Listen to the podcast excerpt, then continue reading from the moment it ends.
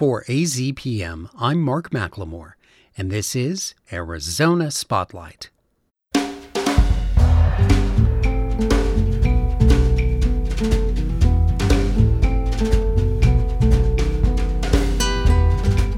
Coming up, a conversation with Dr. Jasleen Chhatwal, Chief Medical Officer at Sierra Tucson, about improving the way we talk with loved ones who express thoughts about suicide an audio postcard featuring record collectors who gathered for last week's HOCO Fest. Hear more about the current efforts to study and conserve the unique habitat of the organ pipe cactus. And Stories That Soar returns with All About Me, a story by a fifth grader named Manny. Those stories are next on Arizona Spotlight.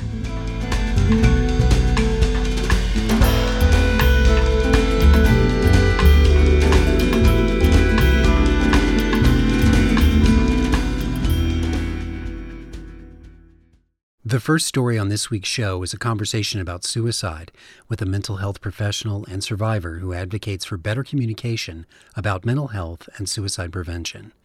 Nothing graphic will be discussed, but we understand this topic is not appropriate for all listeners. September is National Suicide Prevention Month, and while the problem persists, the conversation has been evolving. Joining me now is Dr. Jasleen Chhatwal, a psychiatrist serving as chief medical officer at Sierra Tucson. Dr. Chhatwal is also a survivor of suicide. Now, that is a designation that can also be applied to anyone who has lost a loved one because they made that fatal choice. I don't hide it. I, I am somebody who's fairly open about that experience because I feel like that's part of reducing the stigma of suicide. Um, I lost my dad to suicide when I was 22. Um, and so that has definitely shaped how I show up in my uh, personal and professional life. First of all, I'm sorry for your loss. It must have been devastating. A person we had on the show just recently offered the thought that suicide is a permanent solution to a temporary problem. And although solution might not be the right word there, I think we understand what they were trying to say. When your father made his decision do you feel like it could have been different if he had waited longer, six months, a year? Would his life have been in a better place, perhaps?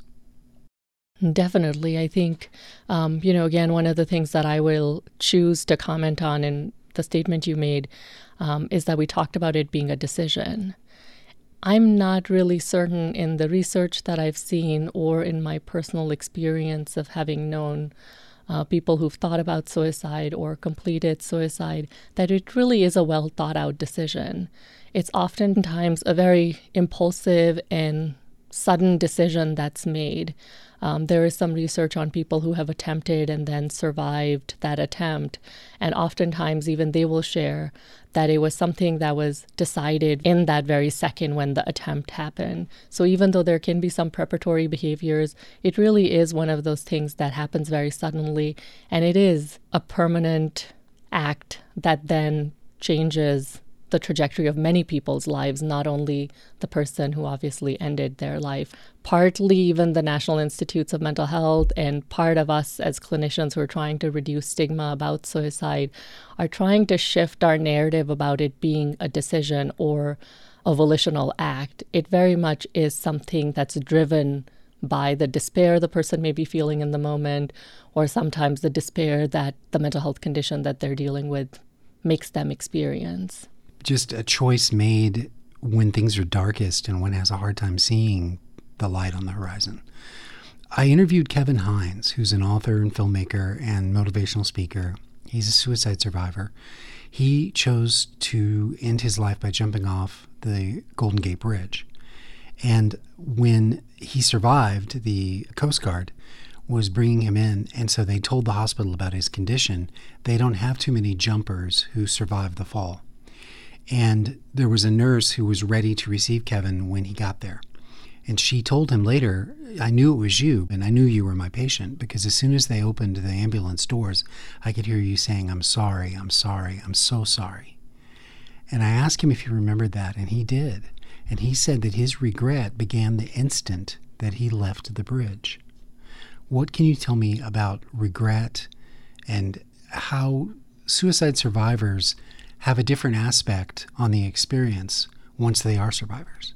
Most of the training that we do around suicide risk assessment when we see individuals who've attempted, um, that's a thing that all of us as clinicians really try to assess is there regret?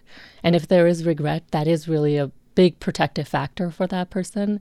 However, there are a small proportion of people who, after attempting, if they're not able to complete suicide, may say that they do not regret it and they are angry at the people who may have stopped them or saved them or found them because even at that point they want to continue with ending their life and that to me speaks to the level of despair the level of distress they may be in the amount of suffering that they're going through uh, we know neurobiologically in your brain makes you see the world as being glass half empty.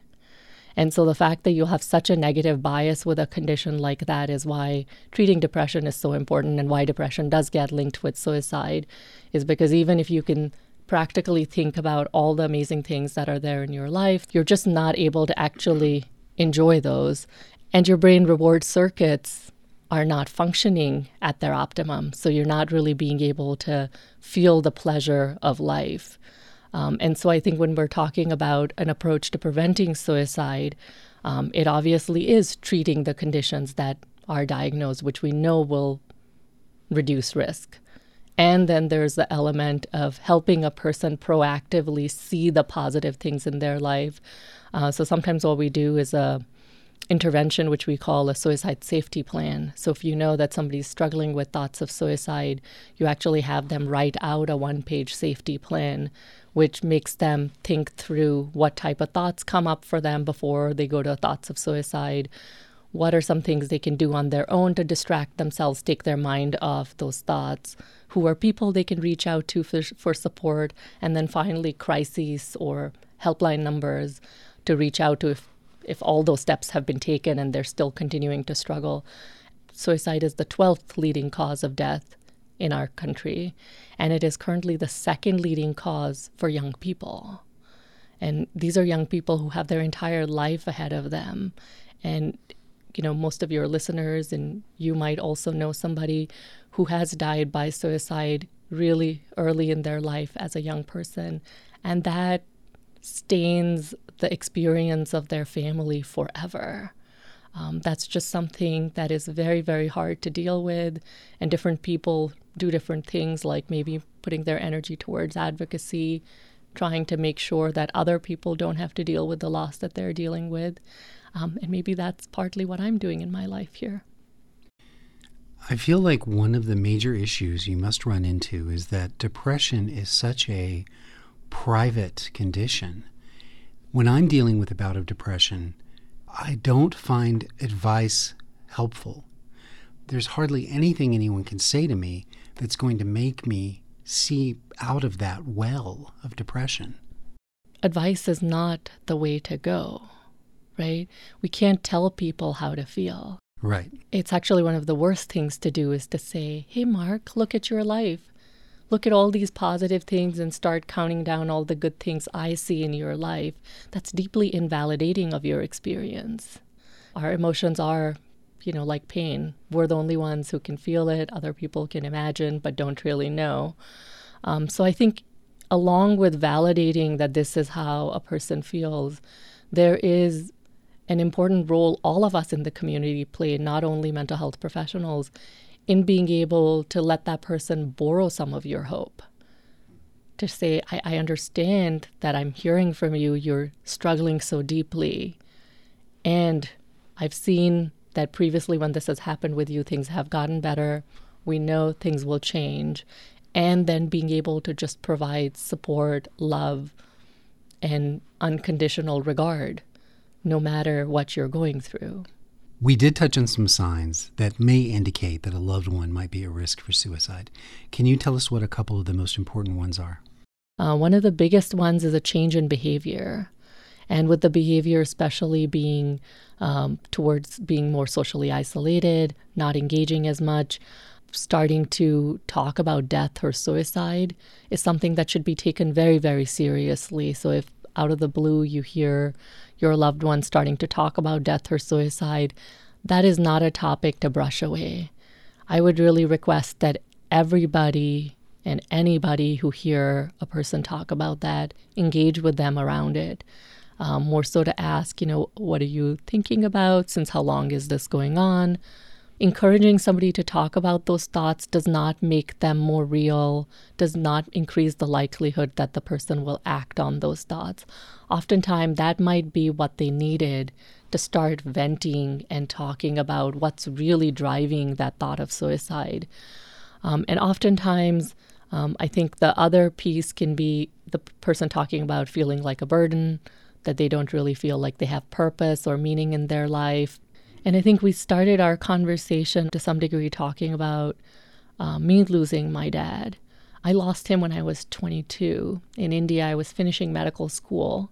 I was still in my last year. I wanted to come to the US to train, and suddenly my brain would not work. Like I couldn't study, I couldn't pay attention to anything. There was so much psychosocial chaos.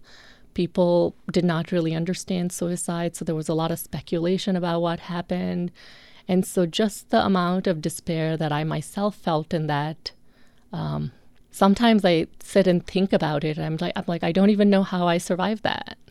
I don't know how I'm here today because it was such a dark period.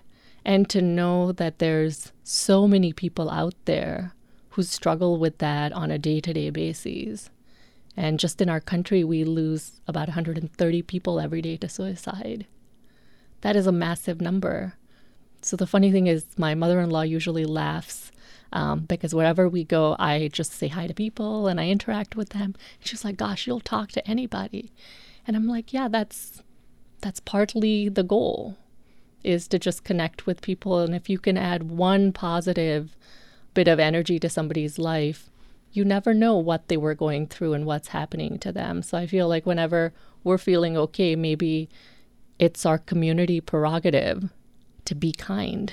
And Tucson is all about that be kind and connect. If you or someone you know needs help, get in touch with the Suicide and Crisis Hotline by calling or texting 988.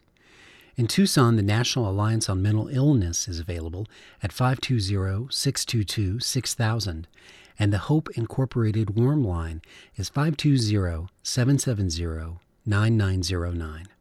There is no shame in attempting to save a life, especially your own.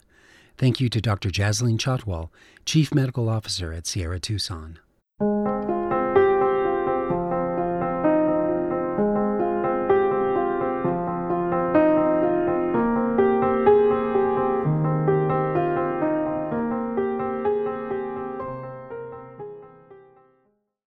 Was a lot of nostalgia in the air at last week's HOCO Fest. One of the attractions was a record collector fair at Hotel Congress, and as always, the smell of vinyl and aging cardboard attracted record collectors from far and wide. Leah Britton was there, and she sent back this audio postcard. Hi, I'm Raul. I've been in Tucson since 1992 with a break for eight years. I've been back since 2010, and uh, I love HOCO Fest. I'm not a festival type of person. The fact that it's at Hotel Congress, which is one of my favorite places in Tucson, um, that, that's very special to me. Yeah, I'm helping my friend Jordan from Desert Island uh, sell some records. I, we're record lovers, record collectors, and this is just a great time. We're just having fun talking to people. I bought some records, so you know it's all good. I love the fact that this family with two teenagers came in. And we were talking about all the the rock bands from the '90s that the dad was buying, to the new hip hop and old hip hop that the kids were buying. It was just amazing. Yeah, it was, it was fun. Hi, I'm Glenn BurnSilver. I'm down here from Tempe, Arizona. Um, I am with Planetary Sounds. I sell records and CDs and tapes and all kinds of music related things, which seems to be perfect for the Arts and Cultural Festival that's going on here.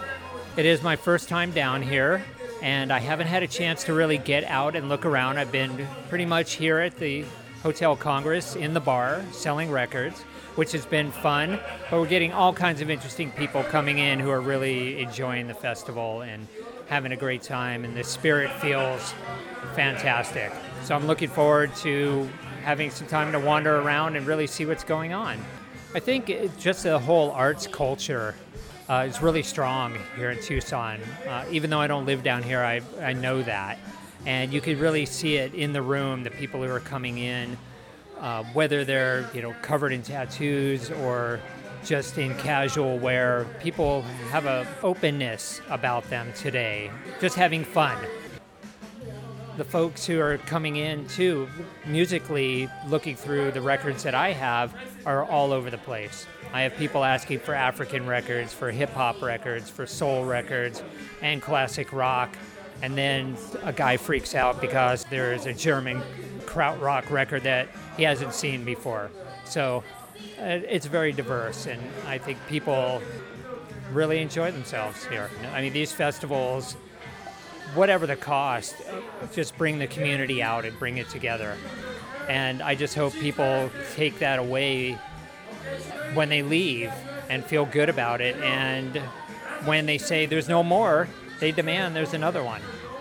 My name's Jacob Sullivan. I'm selling records on behalf of Wooden Tooth Records, which is a record store here in town that I co own with a business partner. I think I've been to most, if not all of them. Uh, there was only one that I missed because I was out of town.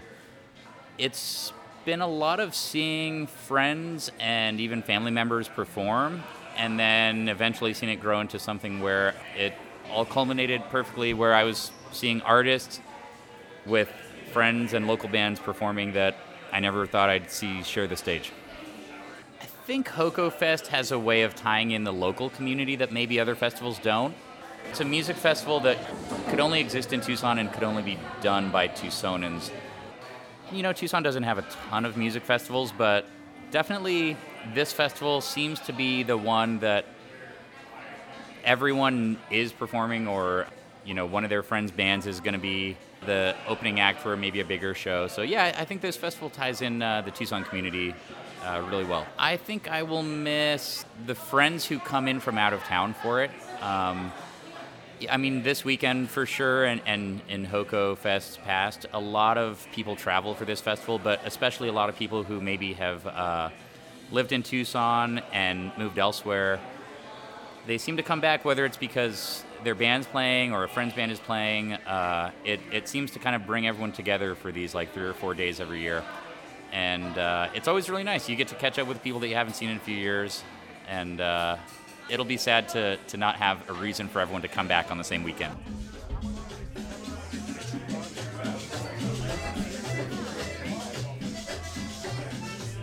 That was an audio postcard from last weekend's HOCO Fest at Hotel Congress, produced by Leah Britton.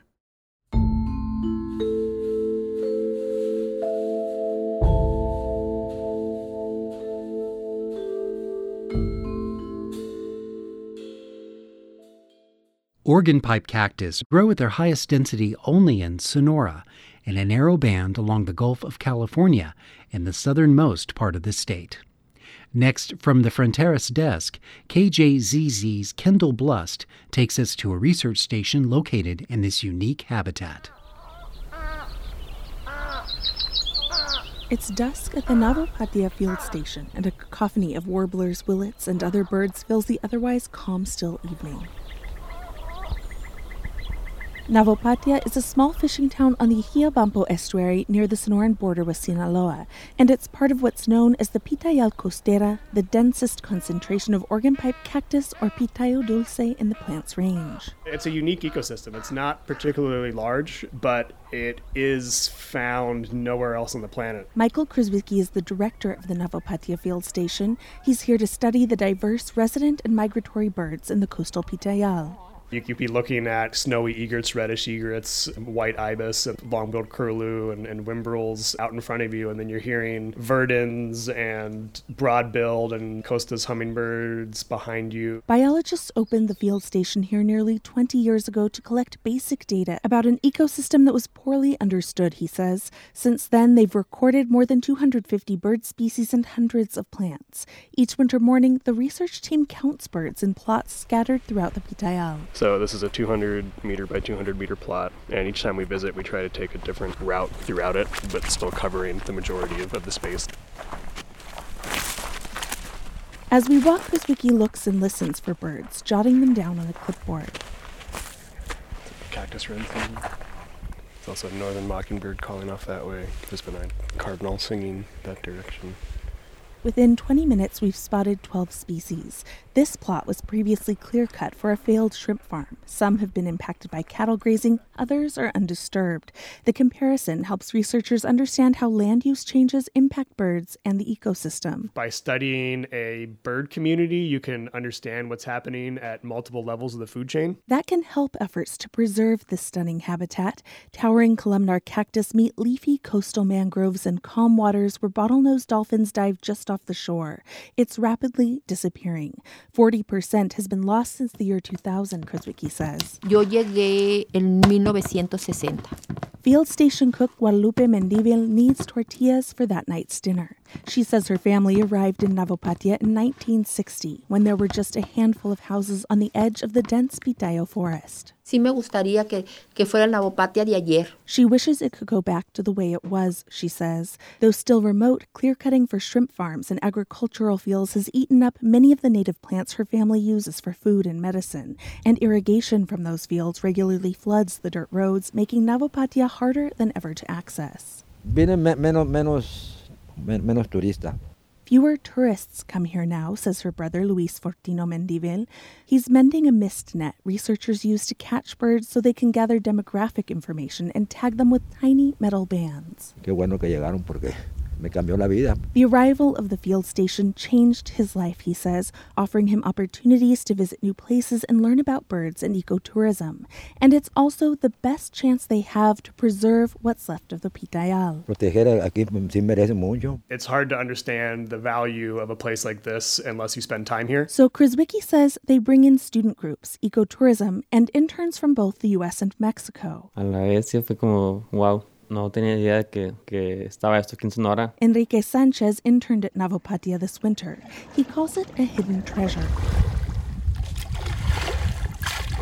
It's 6:30 in the morning and we're kayaking across the estuary to Isla Masocari to do a bird count on a remote plot of island Pitayal surrounded by mangroves. Roseate spoonbills and yellow-crowned night herons perch on the branches and a mangrove warbler flits through the long roots.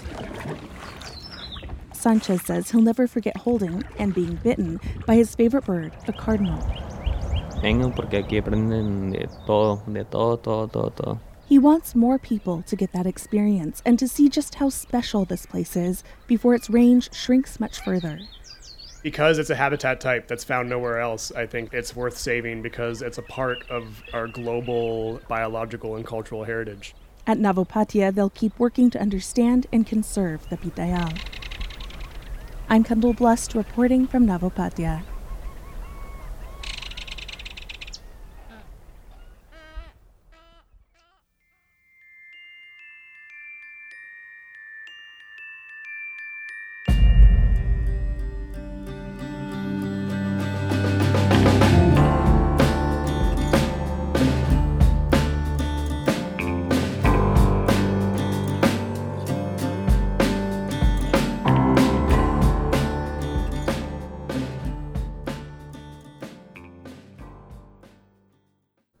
Tucson nonprofit Literacy Connects sponsors a group of multi talented performers called Stories That Soar. Their mission is to help young writers realize the potential of bringing their stories to life in other mediums. Next, a story called All About Me by Manny, a fifth grader at Sam Hughes Elementary.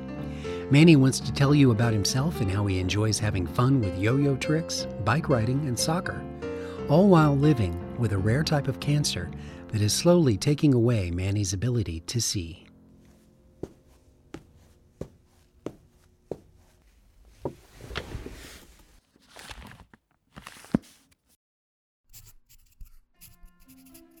My name is Manuel, but people just call me Manny. I was born with a rare cancer called retinoblastoma. It makes it really hard to see in one or both eyes.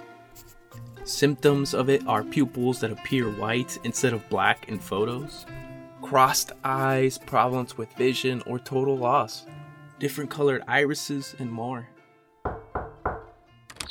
Hey, Manny. Hi, Dad. Dad, come here, come here. My dad is blind in both eyes because of a sickness him and I have called retinoblastoma. My dad has long hair and likes to wear white because it makes him feel clean. Feeling fresh, feeling clean. My dad loves music. His favorite type is Cuban music. One, two, three, four. He is also a DJ.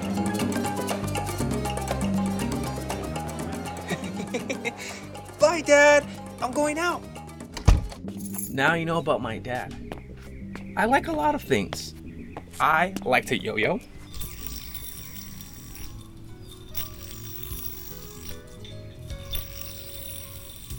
I like to ride a bike. Hey, Manny. What's up, dude? Manny. Hi, guys. I like my friends. Come on, let's go play soccer. I like to play soccer. Goal! And I like to eat. Lunchtime!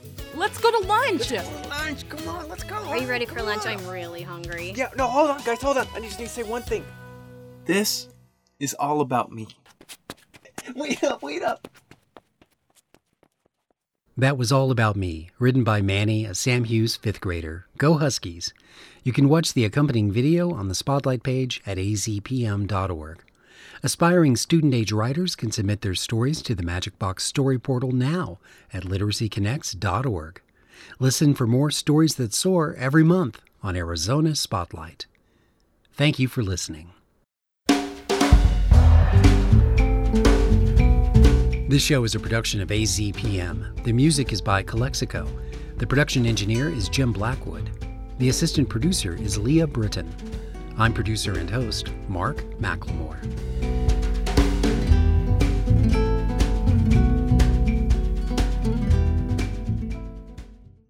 Arizona Public Media's original programming is made possible in part by the Community Service Grant from the Corporation for Public Broadcasting.